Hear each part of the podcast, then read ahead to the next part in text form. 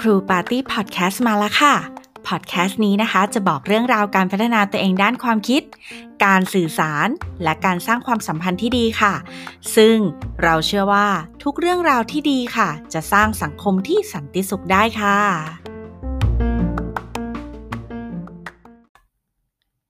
ใน EP นี้ค่ะ ตี้อยากจะ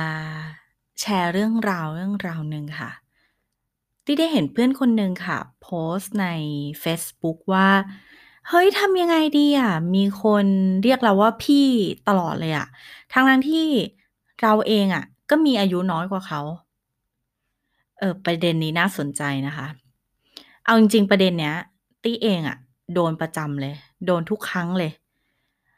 โดนตลอด เรื่องเรียกว่าพี่เนี่ย จริงมันอาจจะเป็นเพราะว่า ใบหน้าเรา บุคลิกของเรา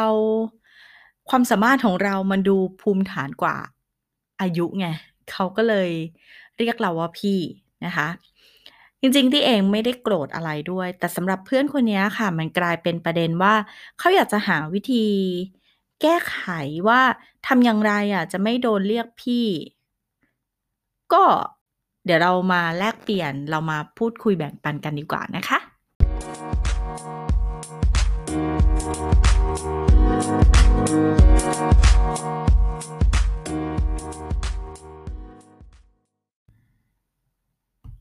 แล้วเราจะเรียกพี่ได้ในกรณีไหนบ้าง นั่นสิเนาะก็เป็นกรณีที่เราอายุน้อยกว่าคนที่เราจะคุยด้วย กรณีที่เราเคารพนับถือเขา เคารพในความสามารถของเขา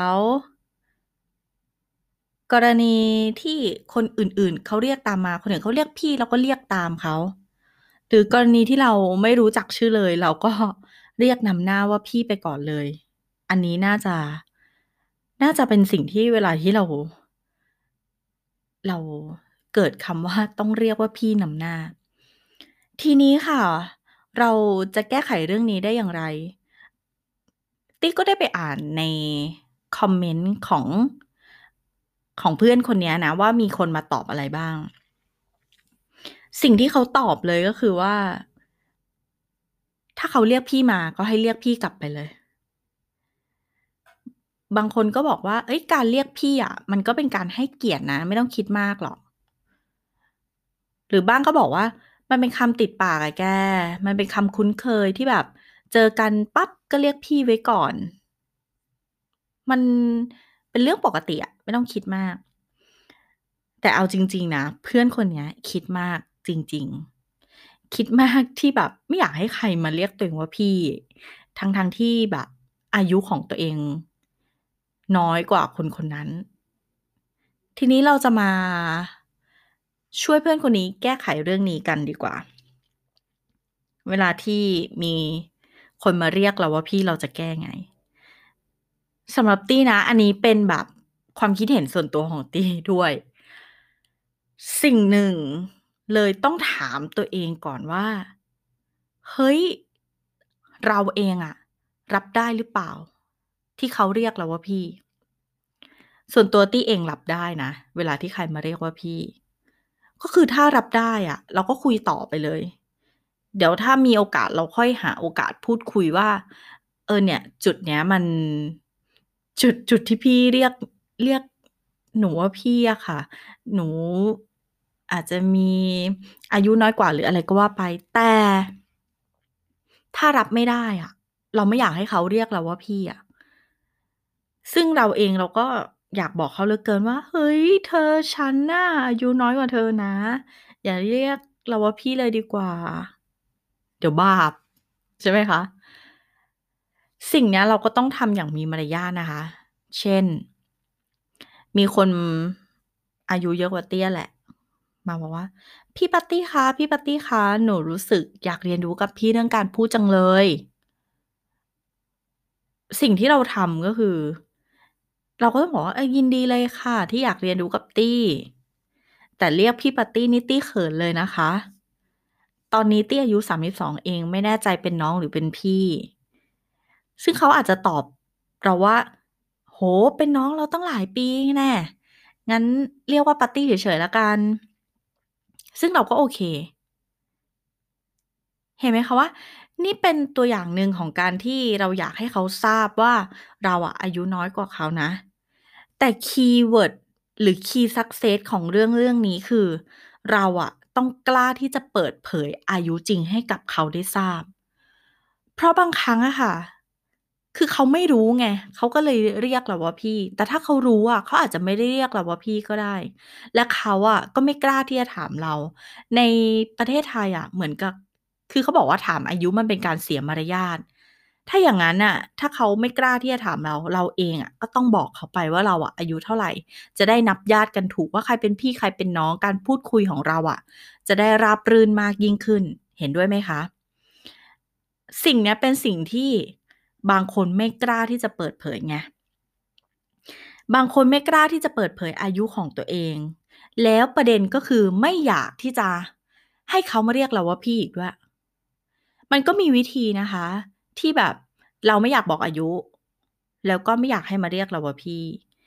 ง่าย ๆเลยค่ะ เปลี่ยนง่าย ๆ คือการใช้การเรียกชื่อแทนดีกว่าใช้การเรียกชื่อแทนเลย คือเราก็ต้องตัดสินใจอีกแหละ ว่าเราอะ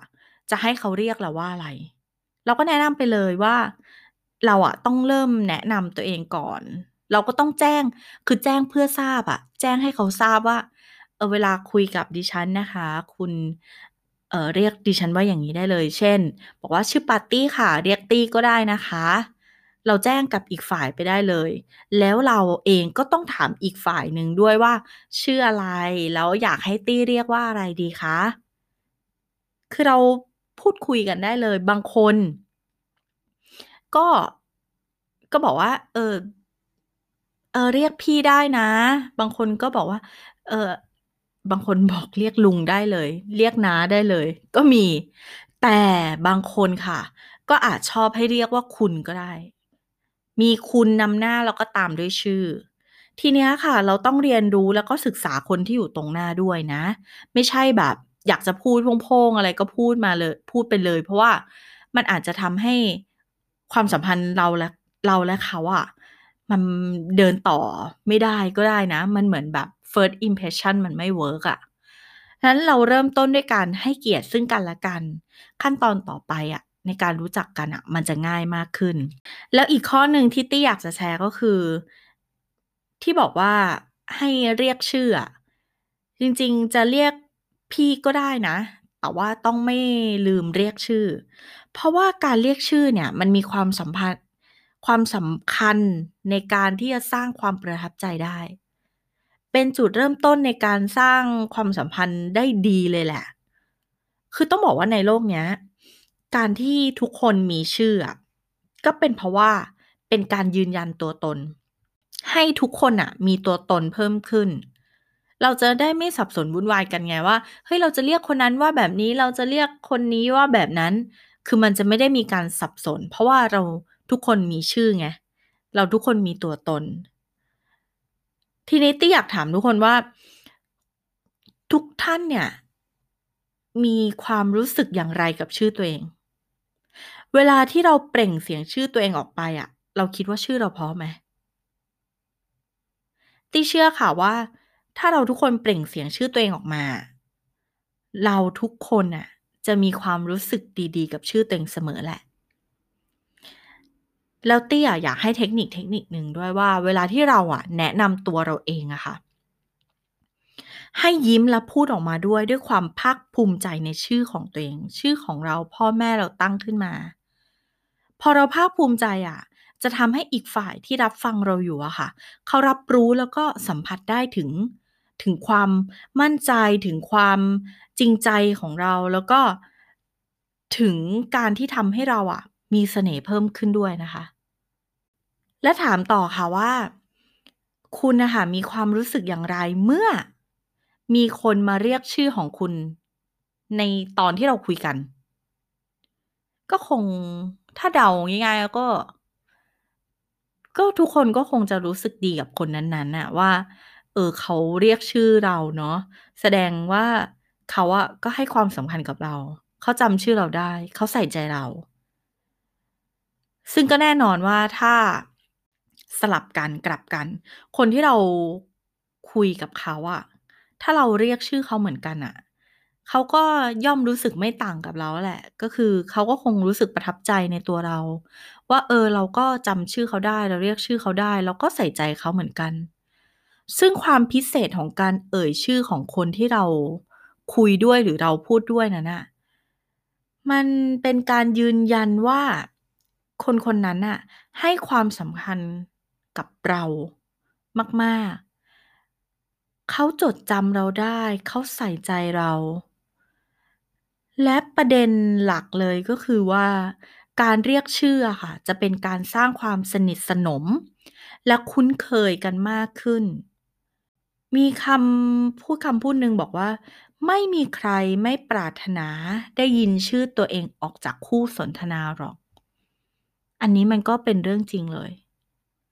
ซึ่งสุดท้ายอะค่ะ เราต้องถามเป้าหมายตัวเราเองว่า ในการพูดคุยของเราอะค่ะ เราอยากรู้จักเขาเราอยากสร้างความสัมพันธ์ที่ดีต่อกัน หรือต่อเขาหรือเปล่า ถ้าใช่ ถ้าใช่จริง ๆอะนะคะ มันก็ไม่สำคัญหรอกว่าเราจะถูกเรียกพี่ หรือเราไม่ถูกเรียกพี่ แต่สำคัญว่าเราอะต้องไม่ลืมเรียกชื่อเขา เพราะเราก็คุยกันมาแล้วว่า การสร้างความสัมพันธ์น่ะมันเป็นการที่เราได้รู้จักใครคนใดคนหนึ่ง แล้วมันจะเป็นกำไรให้กับชีวิตค่ะ ไม่สำคัญนะคะว่าเราจะถูกเรียกพี่ แต่สำคัญว่าเราจะต้องไม่ลืมเรียกชื่อเขานะคะ